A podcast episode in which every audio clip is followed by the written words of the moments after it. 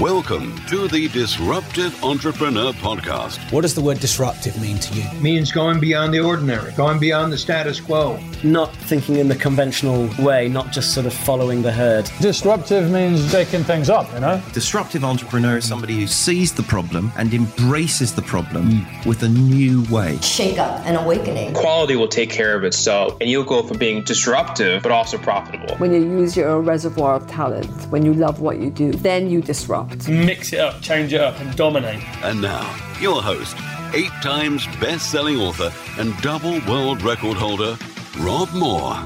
Hi, it's Rob Moore here, and I am very pleased, privileged, and grateful to have an amazing guest today in Mark Victor Hansen. So, Mark, thank you for joining me on the Disruptive Entrepreneur podcast. Beyond my pleasure. Thank you. And I'm glad because I think, first of all, disrupt, if you're not disrupted today, you're going to be. So you ought to be the disruptor rather than disruptive. So I love that. And I teach, as you know, an entrepreneur is somebody who finds a problem, fixes it, scales it, and makes a vast profit. And by the way, there couldn't be more need than that right now. So, Mark, I definitely would like to talk about that. Um, and I, I, you have almost sold more books than the Bible. It is crazy. I've been doing my research. And I don't want to talk about that straight away because I want to tell you a little story if you don't mind. I'm kind of well known for doing long, rambly introductions, which probably aren't the best intros. But what I normally do when I have guests is I, I try and get guests who I've got some personal connection with, I've studied, I've learned from. They've been a guide in my life in some way. And you won't know this, Mark, but I saw you speak. It was many years ago. And I always used to think I was good with goals. Um, I like to set goals. I think goals are really important. And I would set five or 10 goals a year thinking I was achieving quite a lot. And I saw you speak and you said that you set something like 200 goals. And, and I scratched my head and I was like, come on, 200 goals. And I remember you saying that, look, if you only achieved half of them, that's still a huge uh, achievement. And you are the single person that got me going from five or 10 goals a year to hundreds of goals a year, to be goals, do goals, have goals, philanthropy goals, giving goals. Um, and my life's changed immeasurably since then. So, first off, thank you. And second off, can you tell us about that? Are you a big goal setter? Has have goals been forgotten? You know, they were big in the '90s, weren't they? But um, could you talk about goals? Well, first of all, where did we meet, Rob? Just so I know Uh, that. It, I, it was many years ago. I think you must have been speaking in London because I've not seen you in America. Okay, well, I've spoken there a lot, as you know, and BBC has been really good to us filling audiences. So I've taught forever that you ought to write 101 goals. I mean, one of my early books was this one, Future Diary, it, which said you ought to write at least 101, and now I've got uh, 1,682. But in our new book, Ask, I did in the back all the goals that I've hit. Like I wanted to be a recovery team diver, I am, and I wanted to start a rock and roll group, and I did when I was 16 in Victory and I wanted to milk a cow. I wanted to work with a genius. I worked with Buckminster Fuller, and I wanted to win a Book of the Year award. And I just uh, right here, I don't know if you can see it very well, but I just became the author of the year a few days ago. This big glass sculpture that is, you know, three feet high. So, um, yeah, you got to set goals, and and I did. I, I've got 38 major sets of audio tapes. You can get them all on Audible. Like dreams don't have deadlines, and I even wrote my hundred year goals. Like I wanted to feed on fed humanity and and uh, make sure world around education was going to happen, and we're part of that. And then I wanted to take all um, what you call liabilities, turn into resource. And I said trash to cash, and I'm part of a company called QCI, and we now can recycle every piece of glass, every piece of metal, every piece of plastic, and we need to employ in America 22 million people immediately. So when the COVID, when we finally open up this um, nonsense, we ought to have sick people quarantined, but not healthy people and and I've already had it, so I'm not going to get it again. And so is my wife. We've done the blood test. So the the point I'm making is that I'm part of a. I own a company called Natural Power Concepts, which I did a whole set of tapes called Dreams Don't Have Deadlines, which is why you write too many goals. And we got pop up windmills for urban wind because solar is really good eight to eight, but wind is really good six p.m. to six a.m. And we just got a seven hundred twenty million dollar agreement. So when I say that you got to write too many goals and they got to be big and they got to be lifetime goals, your life is as good as your goals, and no goals get no results. So that's like, for my mind, dumber than dumb. But most people say, I've got it in my mind. No, you don't get it until you deploy it on paper. And is that too long an answer, sir? No, it's perfect. And like I said, I've been setting hundreds of goals a year ever since. And um, so thank you for that inspiration. So, what Right. about two or three of them that hit for you? Give me the the ones that you've succeeded with. If you don't mind sharing them. Sure. So I broke uh, the I broke a world record for the longest public speech, which was 46 and a half hours. So I wanted to break a world record, and uh, like you, I'm a speaker, so that was one. Um, our training company, Progressive Property, became the UK's largest property training company, which was a goal of mine. I became a millionaire before 31. I'm not so bothered about my own money now, but you know, I have a foundation now. That was another goal of mine. I set my foundation up at 37. I have another goal to have as many books as I am old. So I've written 18 and I'm now 41, but I only started writing at 27. So I'm catching up with myself. So when I'm 50, I'll probably have 50 books. So, and again, this was all inspired by you. So, Well, first of all, thank you, and I would love you to write that. I'd love you to do this. You're going to give me a link, but I'd also like you to videotape it. But to make sure you keep writing, we've got a whole thing called "You Have a Book in You," and I said, look. The best book of all time hadn't been written yet because you have to write it. Everybody out there has got to get one. And if you go to buy this at Amazon, it's like $21. But if you come to my website, we give it to you electronically for $7.97 plus a bunch of other stuff. You go to markvictorhansen.com. And then number two is that I want everyone to set goals. I want to do a book of everybody's goals that they've written and they've achieved and want to achieve. So if you'd send me your goals, if you're open to it and your wife doesn't mind, assuming you have a wife, we'd like that. And then we'll ultimately do it as a videotape because I want to do a documentary because what if we could inspire 8 billion people to have goals and get everyone out of poverty, get everyone literate? Like right now, I'm because the libraries of America want help, and there's 16,000 of them, and they're started by Andrew Carnegie, a guy from Scotland, as you know. Um, I want everyone to be able to read because I say reading is a fundamental freedom of freedoms. But then once you know how to read, you got to set some great goals, which Andrew Carnegie did, and he became richest guy. And then today, Jeff Bezos, the richest guy, because he said that had the world's biggest bookstore, which I'm the only guy that melted it down, which I melted it down with the one minute millionaire, which we can talk about if you want, but I'm not trying to push anything. I'm just telling you what I've done. And then wouldn't it be nice if we got everyone to read, everyone to earn, everyone to learn? So we take the triangle looks like this learn, earn, and then return, which is why you got a foundation. Perfect. all right. So if it's okay with you, Mark, we'll do three rounds. Um, round one's going to be about your books, your authoring, because it's amazing. Round two is going to be a bit about your business experience. And then round three is going to be a quick fire. Is that all right? Excellent. Okay. And So- congratulations on talking 41 hour, 46 hours nonstop. Wow. What a guy. What a guy. Thank you. right. So, I mean, look, there's different stats on the internet, and I don't believe everything I read on the internet, but I think I got this from your website.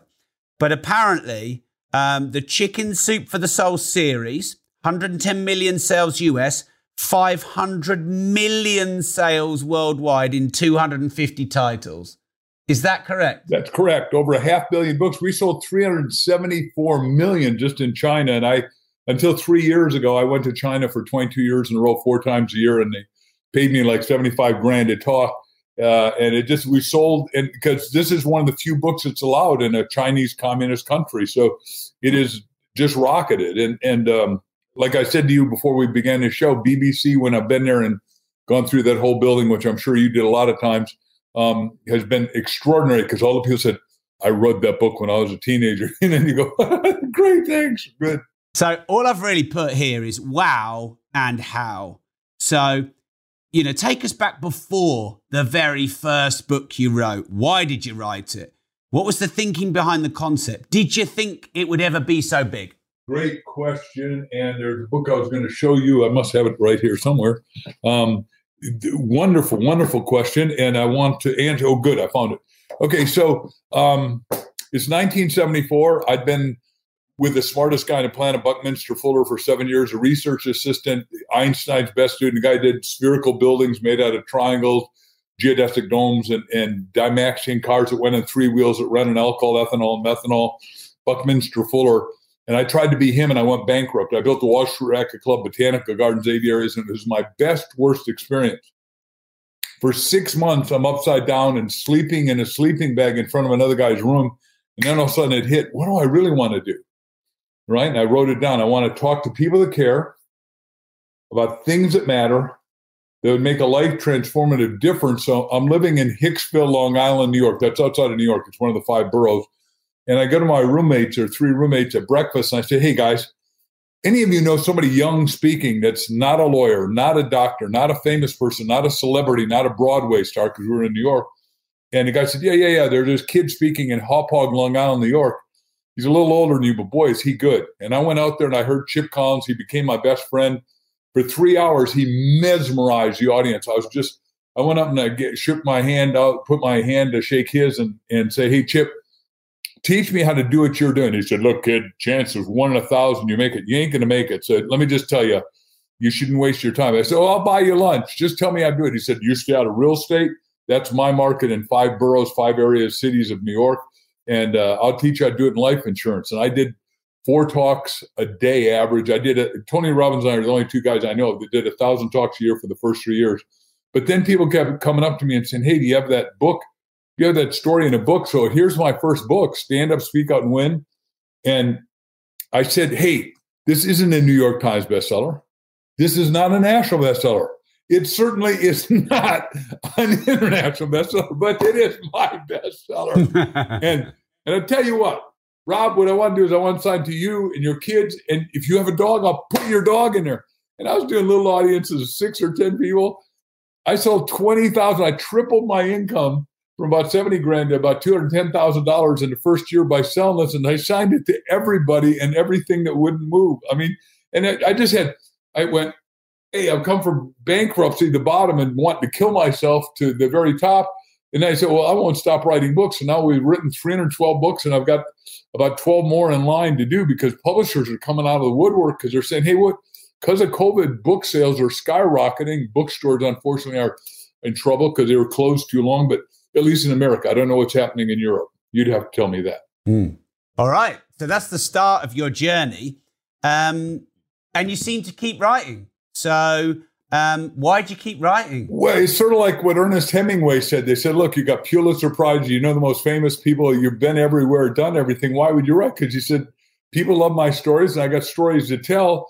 And what's happened lately, we did this great book called ask the bridge from your dreams to your destiny you and i'll go into it deep but once it started selling all the audio tapes i did i did like 38 major sets of audio tapes like and they're still all available like how to think bigger than you ever thought you could think and because I, I believe in big thinking and and exercising it like goals like we talked about and dreams don't have deadlines and that's why i wrote 100 year goals and inspire everyone else to do it and the, the other guy who did it is elon musk and in a short time, you know, you don't believe you can do it. In the long term, you can do anything. And he wrote down when he was at Stanford after coming out of South Africa, he wanted to be in the solar production and consumption business and storage business.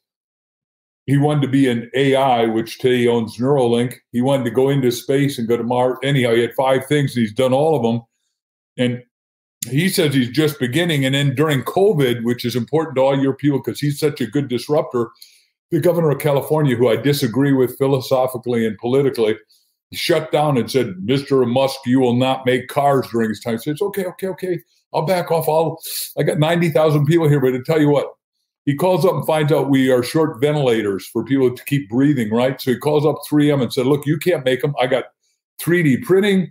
I got engineers. I got metal stored for cars give me the blueprint. I will share the profit and let's just make it. He makes them, but he made 90,000 cars during shutdown and became the fourth richest man in the world.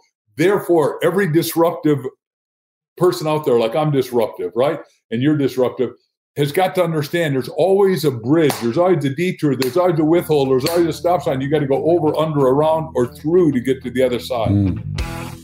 Hi, it's Rob here, interrupting you with something you may not know about me. I was one of the few people on the planet hand selected by Facebook to pilot their new supporter program. It's a very small premium model where you can get exclusive content and advance notice or discount of new products and services. So, this is what I've done for you. Not only can you get best discounts, for any training that we might run. Not only do you get notified first of any launches we do, we also do supporter meetups, supporter dinners, supporter WhatsApp groups where you have a, a deeper community. I do supporter only Ask Me Anythings. I do supporter only content and podcasts. We have a community of 2,500 supporters, and I'd love to give you the chance to be one of those. I believe this is the best supporter program in the whole world. Find me a better one, but I don't think you will. So the link is bit.ly forward slash Rob Supporter with a capital R. That's bit.ly forward slash Rob Supporter with a capital R. I believe the gap between free content and paid content is getting bigger and bigger and bigger. There's a lot of free content out there that's maybe not that good. And for just a few dollars a month, you can get the best content on business, on entrepreneurship, on starting up, on scaling up, on sales, on marketing, on the mindset of being an entrepreneur. So go to bit.ly forward slash Rob Supporter with a capital R right now. Your latest book, Ask, because um, we're going to move into round two in a moment. So tell us about that. So my wife, Crystal, who you're going to have on the show, have been everywhere. We've been to 80 countries, talked to 7 million people, and, and people, you know, what we discovered was they're good people, wise people, smart people, educated, personable. But the difference between somebody who succeeds a little and somebody who has vast success is one thing and one only, and that is they have the ability to ASK. And and we asked every time we've had a problem, both Chris and I individually and collectively we had problems, and we asked our way out of them. And what we discovered is the only way to get to your destiny is by asking. So he said, look, there's three parts to it. Ask yourself, ask others, and ask God. And and everybody out there that's unemployed, underemployed, or unhappily employed needs to know this God question. God, what's your destiny for me? God, what's your destiny for me? God, what's your destiny for me? And ask it 400 times before you go to sleep and you'll wake up in the middle of the night and you'll have this great answer and make sure you've got your little diary and then write in your diary tell your sweetie hey i'm gonna uh, i listen to a guy mark victor hansen. I think he's nuts but if this is true if i really say what's my destiny my inner knower crystal's a, a you know a clinical hypnotherapist you know and she can give you all the gobbledygook about how the mind works but the bottom line is we're born over endowed with 18 billion brain cells. They can't even come to work till you go deep in questions so if you do it 400 times, you say, well, where did you do that? When Jack and I wrote Chicken Soup for the Soul in 1990 and then came out in 93, is it we said mega best selling title, mega best selling title, mega best selling title. He calls me at 2.58 in the morning. This is before cell phones. So the whole house woke up. And I said, yeah. And he said, I thought, oh my God, the house on fire, or one of our kids is sick or something, or grandkids. And he said, um, he said, um, um, uh, chicken soup. I said, for the soul. I said, we got it. We got goosebumps. Now, 144 publishers didn't agree with us. They all said, hit the road, Jack. And I said, hey, look, it's okay if you don't like him, but I am a nice guy. I love it. Jack's great. Jack's great, everybody. But so we wrote this book. And, and then our back to asking your way through the problem. Our publisher calls up is coming out April 28th, so it's only been out a couple months, and it's roared to the top. But because of what we're doing, but he said, "Hey, look, do you want to push it back?" Because of COVID. And he had COVID at the time, which he told us. And I said, no, no, no, no, no. I said, look, obstacles make entrepreneurs work. Entrepreneurs fix problems, scale them, and make a vast profit. I'm going to figure out how to do this. And we've been on over 100 podcasts literally around the world, one in Vietnam with 10 million people. And the book went to number one in Vietnam. So everyone says, well, you're not number one in New York Times. Well, New York Times isn't publishing a list or wasn't. They may be now this week. I don't know that. But right? We're number one in Vietnam, so and they're selling like crazy. So it just it just we're if you're awake, life can be exciting and fulfilling. How's that? Perfect. Okay. So should we move to round two, the businesses section? Yes, sir. Okay.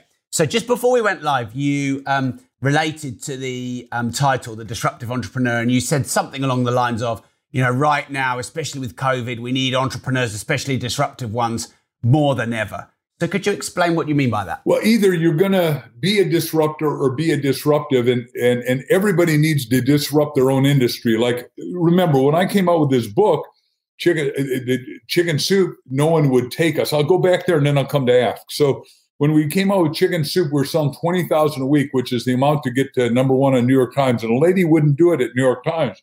She said, I call, so Jack said, "Do you have the courage to call her?" Now Jack's third in his class at Harvard, but he's the inside brilliant guy, right? I'm the uh, street kid who just I I talk to everybody, you know, and I nobody intimidates me. Not four star generals, not presidents, not premiers, not anybody.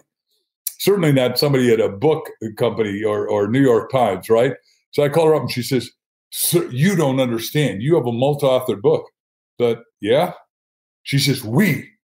She's pompous and arrogant. And if she's listening to this, I hope she gets it in the ear. Pompous. Anyhow, she says, You are a multi authored book. I said, And you don't do multi authored books? She said, No. At the New York Times, we don't do multi authored books. I said, You're sure? She said, I'm sure. I said, Well, you know, that's a shame because you did the Bible, and the Bible's a multi authored book. It has 66 books with different authors. If you add the back, it has 720. She said, You're in next week, boy. then our publisher said, I said, Look, if I hadn't been a professional speaker, I would have had a mega church. I said, Look, I, I really love the Bible and, and I'm good at it. I'm good at a lot of spiritual systems. I know the Upanishads and Vedantic literature and all that, but and, and different literatures, but I love the, you know, I'm Christian, so I'm that there most. So I said, let's do the chicken soup for the Soul Bible, it doesn't scare people. So he said, Oh, I'm not going to do that. So I went to another publisher, got a publisher to do it. We did Chicken Soup for the Soul Bible because you asked about this when we began. I sold 70,000 copies a week at Walmart. And it's purple because other books are black and they get thrown at you by uh, evangelists. And then we got little stories that get into the big story on the inside. And if you're going to be a disruptor, I'm just talking about disrupting in my business we came out with One Minute Millionaire, we got a million dollars in advance of writing it from uh, Random House, the biggest publishing house. I said, we got to do it in my corporate colors, which are purple and gold. And a butterfly is a universal symbol of freedom. But you cannot look at Caterpillar, predict that we're going to be in a cocoon where 8 billion of us are, and predict that we're going to go into high fly butterfly. have you seen, have you read this book yet? Yes. Yeah.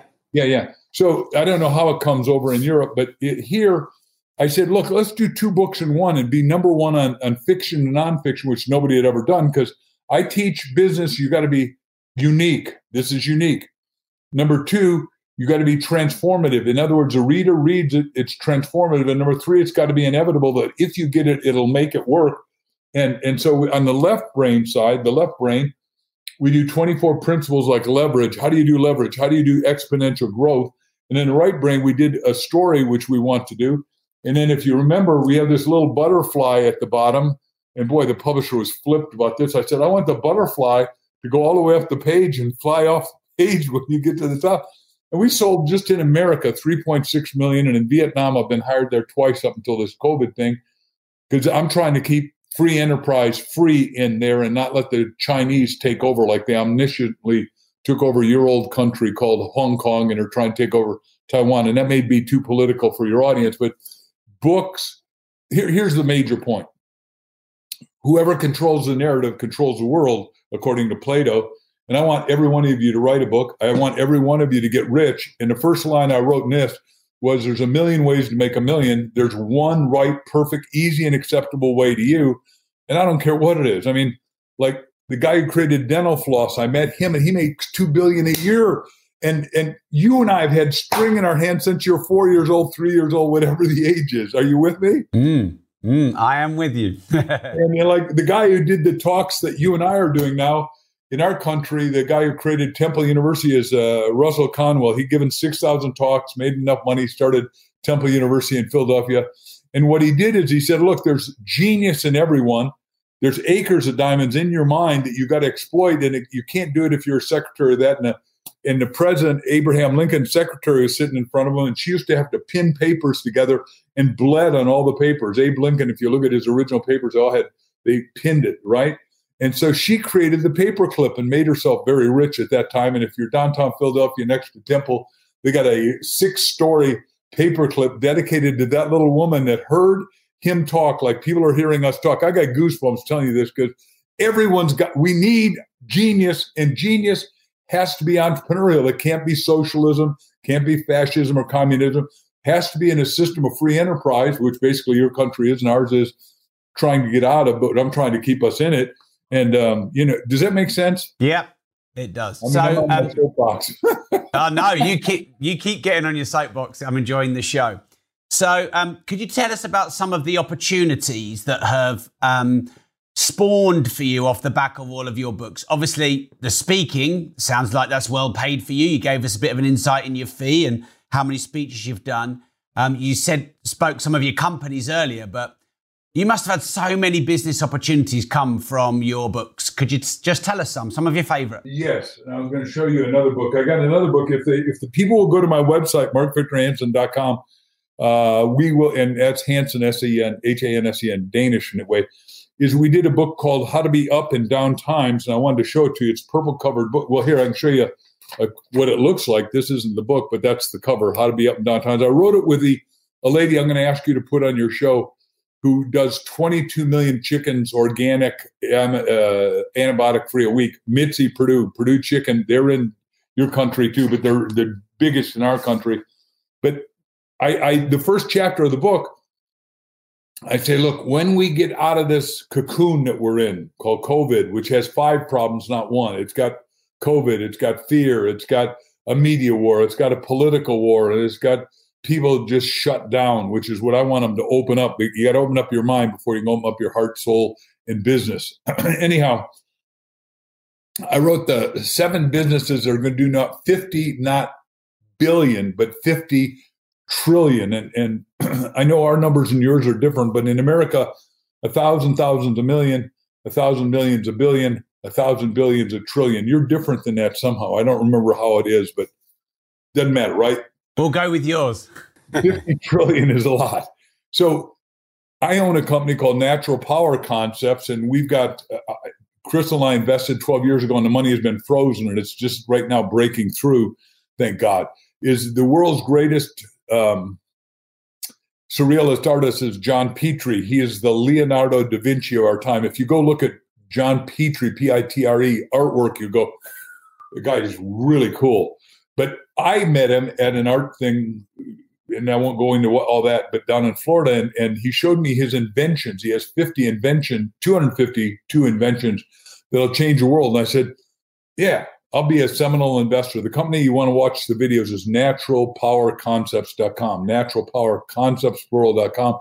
But we got a pop up windmill that goes 360 degrees and solar is good, like I said, eight to eight, and, and wind is good from 6 p.m. most of the world to 6 a.m. next day. And then we got pulsating wave machines because everyone thinks waves go up and down. They don't. They move seven directions because John is not only a special ops guy, but he was he's a recovery team diver like I am, and and he um, uh, John is a champion uh, surfer. I'm a windsurfer, but he's a surfer surfer. So he figured out how to take water, desalinate it going through the pipe, clean up the water, clean up the energy, create excess energy, and be able to ship it inland. And we're just able to do that. So that's one of the businesses. The other business is called QCI in, in uh, Detroit. And QCI, I wrote those 100 year goals. One was to take all trash and, and turn it into cash, take liabilities, reconvert it back into its normal form. There's no such thing as a bad asset, just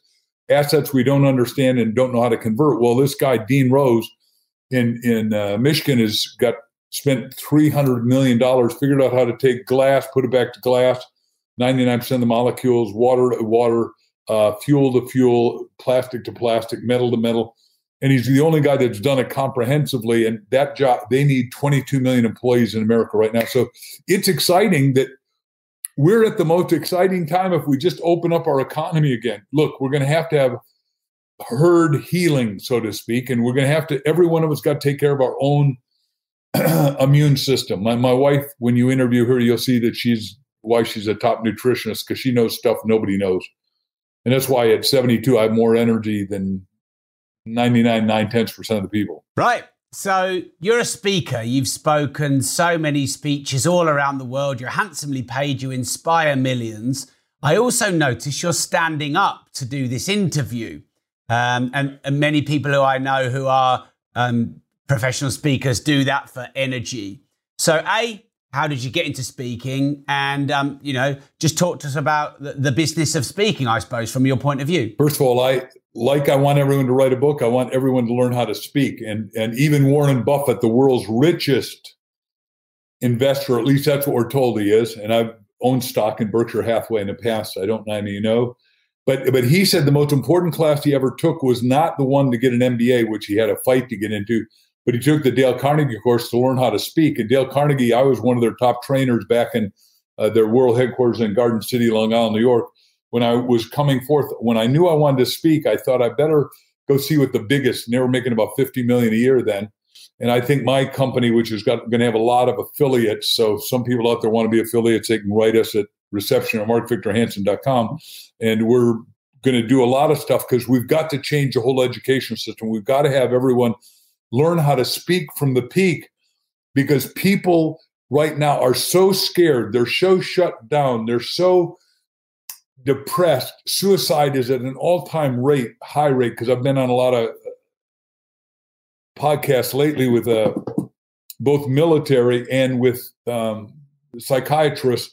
And it just breaks my heart because we need people to think right, talk right, act right, and speak from the peak on the platform to wake everybody back up. And that speakers have an enormously important position in the world. And everyone says, well, everyone can listen to YouTube. No, no, no, no, no. Look, there are 8 billion people on the planet.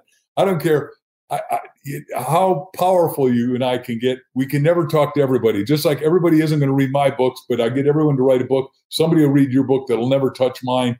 And hopefully it'll make the world lighter, brighter. And it's what our smartest president was probably Thomas Jefferson. And Jefferson said, look, if I give you an idea, it takes nothing from me, but it makes the world brighter and more intellectual and more enlightened. It's like if your if my candle's lit and yours, Rob isn't. I light your candle on my candle. It Doesn't take anything from my candle. But if you do it the other way, when Crystal and I fell in love, you let you take two candles that are lit and she's totally lit, and it jumps eightfold. That's exponential growth, which is what we have to have now because we've got to include the four billion people that are not included in the planet. We got to reading. I said is the greatest freedom, and that'll give us the, reading is a freedom of freedoms. That'll give us the energy, which will give us the water, which will give us the food, which will give us abundance.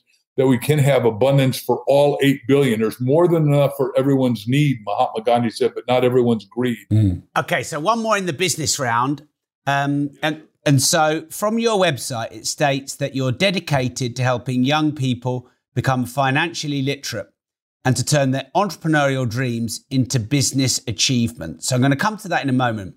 There's some serendipity in this because I have a foundation, the Rob Moore Foundation, um, which the vision of my foundation is to help as many people on this planet start and scale their business and get a better financial education, especially young and underprivileged people.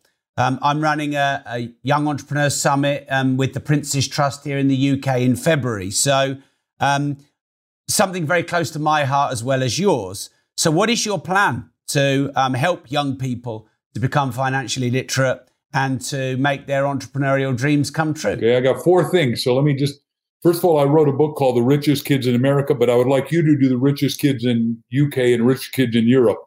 I found nine. I found 21 kids that had made over a million dollars before they're 19. Now, right, I'm, I'm just going to make a note of this. You've given me a challenge here. I'm going to do it. Yeah. No, no. I, I, by the way, I mean, look, I'm challenging you to read Ask. I'm challenging everyone to read Ask and then go join Ask the Book Club. That's a whole different issue.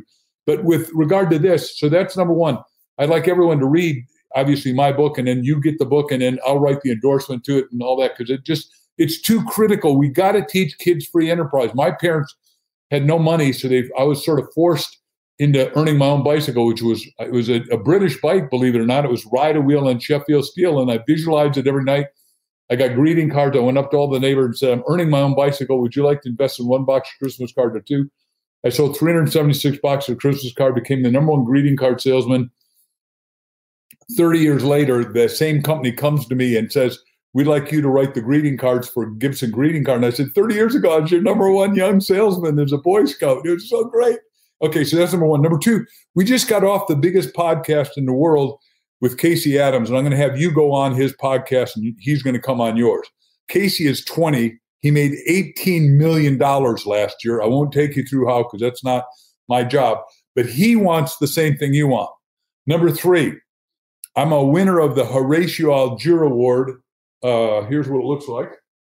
This is the guy, one of the two guys that wrote us out of the Depression. This is the award you get, and you get a gold medal and all that. You win it in the U.S. Supreme Court, and it's given to distinguished Americans, not extinguished Americans. So, but it's got you know ten of us win it a year and one international, and we take at-risk kids and get them to go to college, and that's that's one. And then number two part of that is I just want to give you the full thing. I sorry, I, I, know you're not supposed to walk off set, but you're not going to get upset. Don't worry. Look, you, it's your rules. You play them. yeah. If you don't like it, anyhow. Um, next year, if assuming uh, meetings are happening, I, I, want to invite you as my guest. You get to invest your own money. It costs about fifteen grand to go, and you get the we you see the award given in the Supreme Court. All the money goes to kids. None of us take the money. We bring all of our friends to pay fifteen grand, and that's how we raise enough money to get 25,000 kids to go to college a year. And I want you to look up Horatio Alger and then copy it in the UK. And I'll introduce you to Terry Giroux, our, our leader. But every year, Chris and I go, and, and Reba McEntire is a winner, and Dolly Parton is a winner, and and uh, you know the top top people are winners. Like uh, anyhow, but one of the guys that's a winner I want to talk about that's so good is is uh, Ben Carson. He's our head of HUD now, but Ben Car- Dr. Ben Carson started out in third grade failing. By fourth, by third grade, his mother said, "Benny, you're failing in school, so you go to the bookmobile, get a book, two books a week. You're going to read them, write a report, and I'm going to do." He didn't know his mom was illiterate, and she'd circle it and check it. But he went from the bottom of the class, top of the class, gets to Yale Medical School on a scholarship, becomes the first black pediatrician, did 15,000 pediatric surgeries. Every kid lived and now he's head of HUD, and he's trying to get people out of housing and urban development. But he personally at, at Horatio uh, gives 8,000 scholarships to kids that are fourth grade to high school, and they get uh, a little medal and $1,000 that he multiplies, so they'll have $40,000 by the time they go to college. And I spoke to all 8,000 kids that won this last year, and they get this little award. And then, you know, the, the kids walk. There's Dr. Carson, if you've never seen this picture. And if you haven't read his book or watched his video um, called Gifted Hands, I wrote the forward. But Ben, Dr. Carson, and there's Ben's wife Candy and I together. Uh, but you just see these these kids are just so amazing that he says, look, we celebrate athletes, we celebrate entertainers, we don't celebrate intellectuals. So we want to celebrate all the intellectuals. And what was amazing to me is we had all these kids, and one of the parents who was rich was so blown away, came up to the dinner table. I was at the head table and gives Mrs. Carson a, a, check. Here's a kid, so we get more kids to get this. Gave a check for $10 million. I had nothing to do with it. I just am saying, once you get this thing going, I want you to help out more kids everywhere because you and I are in a privileged position. Being articulate, being eloquent, being willing to share, being willing to think, being willing to be a gadfly, being willing to stab spirits alive, being willing to say, hey, look, expand this, I thought everyone's going to tell you it's Pollyannish. You write goals, you think you're going to get them, Rob. Who do you think you are? That guy Mark Hansen's an idiot. What does he got? Well, I got a half billion books sold and really big businesses that I own, and I'm on the board of really big businesses. So I think I've done okay. But I really want to help. And yes, I we're going on vacation, and we still have, even though we're supposed to be locked down, we're having great vacations. And and I got six grandkids in our blended family, and we love every one of them. And and they're really precocious. I can talk to that if you want. All right. Thank you, Mark. I, I've, I've, you've given me three new goals. I've just been noting them down while you've been talking, so that's great. Tell me the three goals. I just want to hear what they are. Okay, so Casey Adams podcast. You said you need to make that happen, so I want to make that happen. Um, connect with Dr. Ben Carson and see if there's some work that mine and his foundations can do. Um, and look into writing the richest kids in the UK book endorsed by you. Isn't that nice? And then number four is you're going to try to go to Horatio Alger Award. You're going to make so much money you can afford to A, fly over and B, pay 15 grand to help kids in America and Canada. And maybe you could start Horatio in Europe. I mean, I, I I've never even thought about it, and I'm not on the board of directors, so I don't want to say that, but I do have a little bit of influence because there's only like 200 of us that are um, members, and we bring out the whole who's who, and then the entertainers in our group. Like we have uh, the, the world's greatest or we have two. I got to be careful because in London you've got uh, Andrew Lloyd Webber who is coming out again or was coming out. He got well, I'm told. I love his music. But in America, our two best are Quincy Jones, who's in Horatio with me, and Quincy did a little guy named Michael somebody Jackson. I don't know if you know that name or not. A little here's a little thriller, right? And then the other guy is uh, uh, the guy who brought out first Barbra Streisand and then he brought out Celine Dion and he's uh, you know Josh Groban and, and he's called the Hitman. And um, you know both guys, curiously enough, at 13 years old, were either kicked out of school or quit school because school said you guys just can't make it. And what I'm saying is, they both had orchestration ability, writing ability, music ability in their soul, but the schools didn't recognize it. I'm not making the school wrong.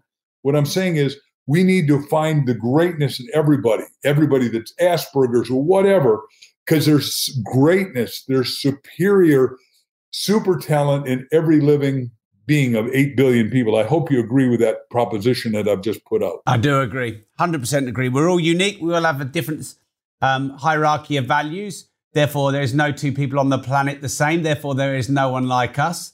Sometimes we just need someone to believe in us when we don't know that ourselves. And then maybe to honor that uniqueness and that genius, whatever it might be. So I completely agree. Right, should we go into the quick fire round? One second. What you just agreed with, let's let's do it for them. Let's do it for your listeners and video watchers. Ladies and gentlemen, on behalf of Rob, and I have not got any right to talk for him, but I'm going to talk for him right now.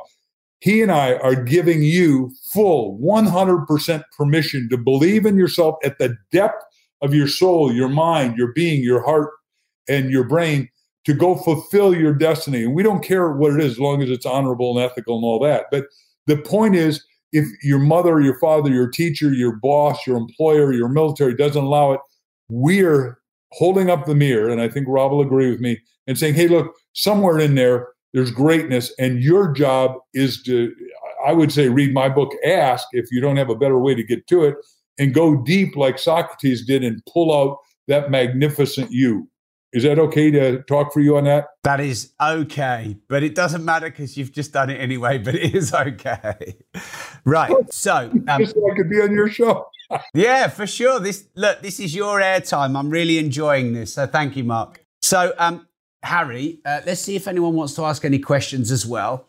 So, um, if there are any questions anyone wants to put in on the live, we're going to do a quick fire. Mark, you can answer, answer these as quick or go into detail if you want but just to let you know. I've gone through some of your quotes. You are so well quoted on the internet. There are so many quotes that are attributed to you. And I've gone through some of them um, just to ask some different questions which might lean towards your quotes. Um, but before I do that, the first thing is what would you say is your greatest success and your greatest failure?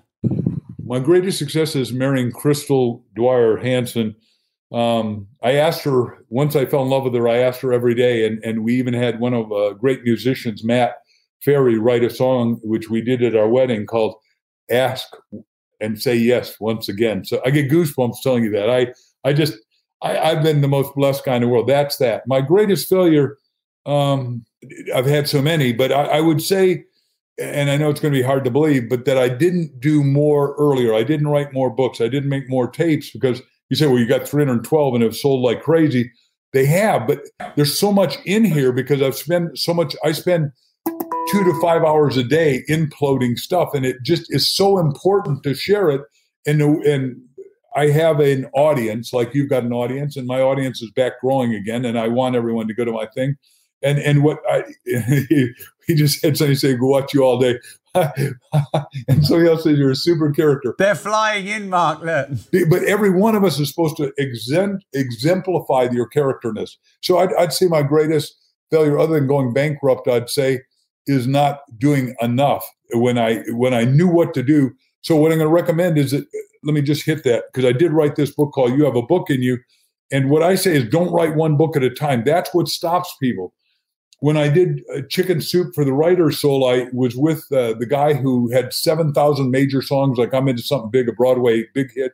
He created The Tonight Show. He wrote 40 major books. Totally dyslexic, like your neighbor and my good friend Richard Branson cannot read. You know, he reads backwards and upside down, so he dictates everything. Well, this guy uh, dictated on 28 tape recorders at a time. And what he said is, you never have writer's block on 28 subjects at the same time. Isn't that cool? Yeah, I I felt I was a bit alone in that, Mark. Because yeah, because I'm writing five or six books at the moment, and I always felt like I was a bit of a mad professor and very misunderstood, or or I was actively procrastinating. But you've um you've given me faith again, so that's good. All right. So, um, what is the key to success, uh, Mark? The, the key to success is is deciding at depth what your destiny is, and then be passionately on purpose and make it your magnificent obsession. Like my magnificent obsession is writing excellent books, and then that's only 10% of it. 90% is you got to decide that you're going to hustle, you're going to sell, you're going to market, and you're going to promote. And that's what, you know, I did the whole course on how to do that because what I do different than any other author, and the reason I sell more than anybody other than the Bible, which is not easy or a fair comparison because those guys aren't around, but is we do bypass marketing, and we're doing it again now. But we're on the side of 50 million Diet Coke cases with our book and, and Nora Roberts' book, our book, uh, Chicken Soup for the Romantic Soul, Nora's book, Hidden Riches, and we and we sold enough books to get 15,000 kids into boys and girls clubs. That's called cause related charity. And and we were on 50 mil, 600 million Campbell soup can and you had to open up the label and it had three stories and if you bought the book it went to charity again. And then when America was out of blood, um, the head of uh, Red Cross at the time was Elizabeth Dole, and, and her name goes by Liddy. And she said, Hey, Mark, you have all these crazy ideas, and I know this is probably not going to work, but could you get blood for the Red Cross? Because I can't get it. And we're out of blood, and people die. When there's a car accident, we don't have pseudo blood. There's no such thing as false blood. You got to get real blood to a real person, and it, it's got to be matching blood and all that. I said, How fast you want it? She said, I need it yesterday. I said, Well, I'll have it next week. And I said, Well, well, let's do medical doctor. She said, They won't do it. I tried that. So I said, Look, I, I market, I'm in four big markets, but one of them is chiropractic and these guys and I, I teach them how to have high volume practice because the greatest amongst you is servant of all. So I want you to have a high volume practice, really get your healing energy. So we wrote uh, 77,000 doctors and said, hey, look, bring in your old uh, patient that's delinquent or not coming in or not showing up or, or quit you or whatever and say, if you give a pint of blood, we'll give you a free adjustment and call 800 Give Life. That's the number for the Red Cross and call it and get a blood mobile. We got enough blood in one week cryogenically frozen for a year and a half in advance. But everybody got three little stories in Chicken Soup for the Soul 3, which sort of looks like uh, I don't see it right now. But anyhow, we did it. And, and again, we we're 58 weeks number one because all those people had never heard of our book suddenly heard our book. And then the other bypass market I did was we have a thing called Dollar General and Dollar Stores and 99 cent stores. You might have something equivalent, right? Yeah, Poundland. Yeah. Yeah, Pound Store. Yeah. We everyone said, Well, you're wrecking the business. You're selling a dollar book. I said I said, no, no, no. The person that's in the dollar store is not darkening the door of Barnes and Noble books in B. Dalton or Hudson. I promise you, if anything, so I sold 15 million books a year, got 15 cents a book because it's bypass marketing. No other author wanted to do that. And I said, hell, you know, there's, I want everyone to read. The poorest of the poor, I'd give them a book because I want them to read. Does that make sense? It makes sense. All right, then. Um, what is worry? What is worry? Worry is stewing without doing it. It's a one way elevator going down, and it, it'll make you involute rather than evolute. Spiritual literature in Genesis says you're here in the made in the image and likeness of the Creator. Genesis 128. Therefore, you and I are here to create and contribute. And the people that feel depressed aren't creating and aren't contributing. Therefore, you've got to express rather than depress. And to express, you've got to contribute and create. Does that make sense? Totally. What is wealth? Wow, that is wonderful. I've never had that asked before. Well, there, I say that riches is whatever riches is to you. And that, you know, when somebody says, all I want to do is be richer, and I say, what do you want? More money. So I pull out a quarter you know, 25 cents in American money. I give it to him. I said, now you're a quarter richer, but that isn't what you really wanted. What you really want is wealth. And if we're going to do a baseline, the reason we did one minute millionaire and then cracking the millionaire code is that you need a minimum of a million to go into the future to be free, to self express, to fulfill your talents, to travel, to have your abilities, to eat fine meals, to stay at nice places so you're not living guttural. And then if you can, you want to expand that to at least 10 million because now you really have a whole nother level of freedom and it's available to everybody. The Upanishads, the oldest spiritual literature in the world, says out of abundance, he or she took abundance and still abundance remained. There's fundamentally abundance. And my teacher, Bucky Fuller, said, look, we can make the world work for 100% of humanity. Today's Bucky Fuller, I say, is my colleague, Dr. Peter Diamandis, who wrote Abundance and wrote Bold. Mm. And Peter says the same thing Bucky said technology is what's going to leverage us and give us exponential growth. So everyone needs to participate at some levels in technology, like we're doing right now on Zoom. I mean, before COVID, it was doing okay. Once COVID hit, I don't know the real numbers, but it went up 671 million members like you and I in one month, mm. and it almost crashed their system. Probably did. I love that laugh. Um, what is courage, Mark? Courage is your ability to step on fear. And courage isn't lack of fear. It's just you say, hey, wait a second. I got to be bigger than my fears, right? And Napoleon Hill is one of my uh, obviously teachers by reading and watching his videos. He said he wrote all the fireside chats for FDR. He said, confront your fears and make it disappear. And that's really what we got to do. And in the Bible, there's only two lines repeated 365 times. First one is fear not. And usually it's followed by all as well, right? But and we gotta fear not. But and the only way you can do that is if you're spiritually connected, as far as I can tell. And the other one is be in joy. And and you know, that's what I am. Is that if you're happy and you're doing what you need to be doing, like this is my right livelihood and passionately on purpose about doing it, and hopefully I'm doing it well. And based on the feedback we're getting on your uh, monitor, it seems that they're happy camper. So I'm happy for you all and happy for us. Great. What inspires you?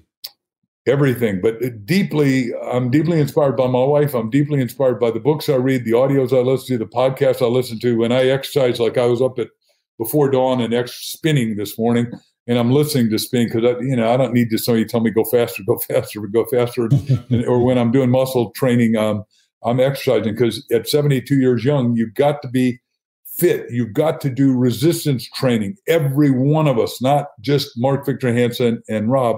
And I don't know the exercise, but you look like you're in good shape from my seeing you here. We all need to be more fit than we've ever been. Amen. What's the best advice you can ever remember receiving? Fulfill your destiny. Cavett Roberts, the dean of speakers, the guy who started the National Speaker Association, the guy who started selling product from the platform and taught me and taught Zig Ziglar, taught Zig Ziglar and myself and all of us how to do it. Didn't know he was going to be creating a thirty billion dollar a year business out of, of just his mind. He went and talked to fifteen thousand Rotarians, had a little audio tape in this big brand new thing. This is 1974, so it had been uh, 1970 uh, uh, Sony came out with this thing called a um, tape rec- cassette tape recorder. I've got one in there. I can't pull it fast enough. And he fifteen thousand out of fifteen thousand bought the tape called either the creature, circumstance, the creator, which saved my life when I was bankrupt. I listened to it two hundred eighty-seven times. That's why I say you got to listen to positive, uplifting, inspiring stuff. And he also bought the tape recorder. And he couldn't sleep for three days. He said, "What did I say? It sold all those." And he created an industry and didn't know he was doing it. I mean, not, I, I don't want to talk. I, am just saying I don't know that Cavett saw that it would be as big as it is. That he's light beamed off the planet, but I was with him up until '89. He was 89 when he light beamed out, and he was a great mm. friend. All right. Can you remember the worst advice you've ever received? Worst advice? I don't remember because I, I spell that kind of stuff and I've got to tighten I this up. I thought that might be your answer. Yeah. We've got two more quick ones. You have to go, Mark. Is that sure. two more quick questions? Yeah. Yeah. Okay. Great. Um, so if is there one thing in the world that you think is really wrong that you'd like to change?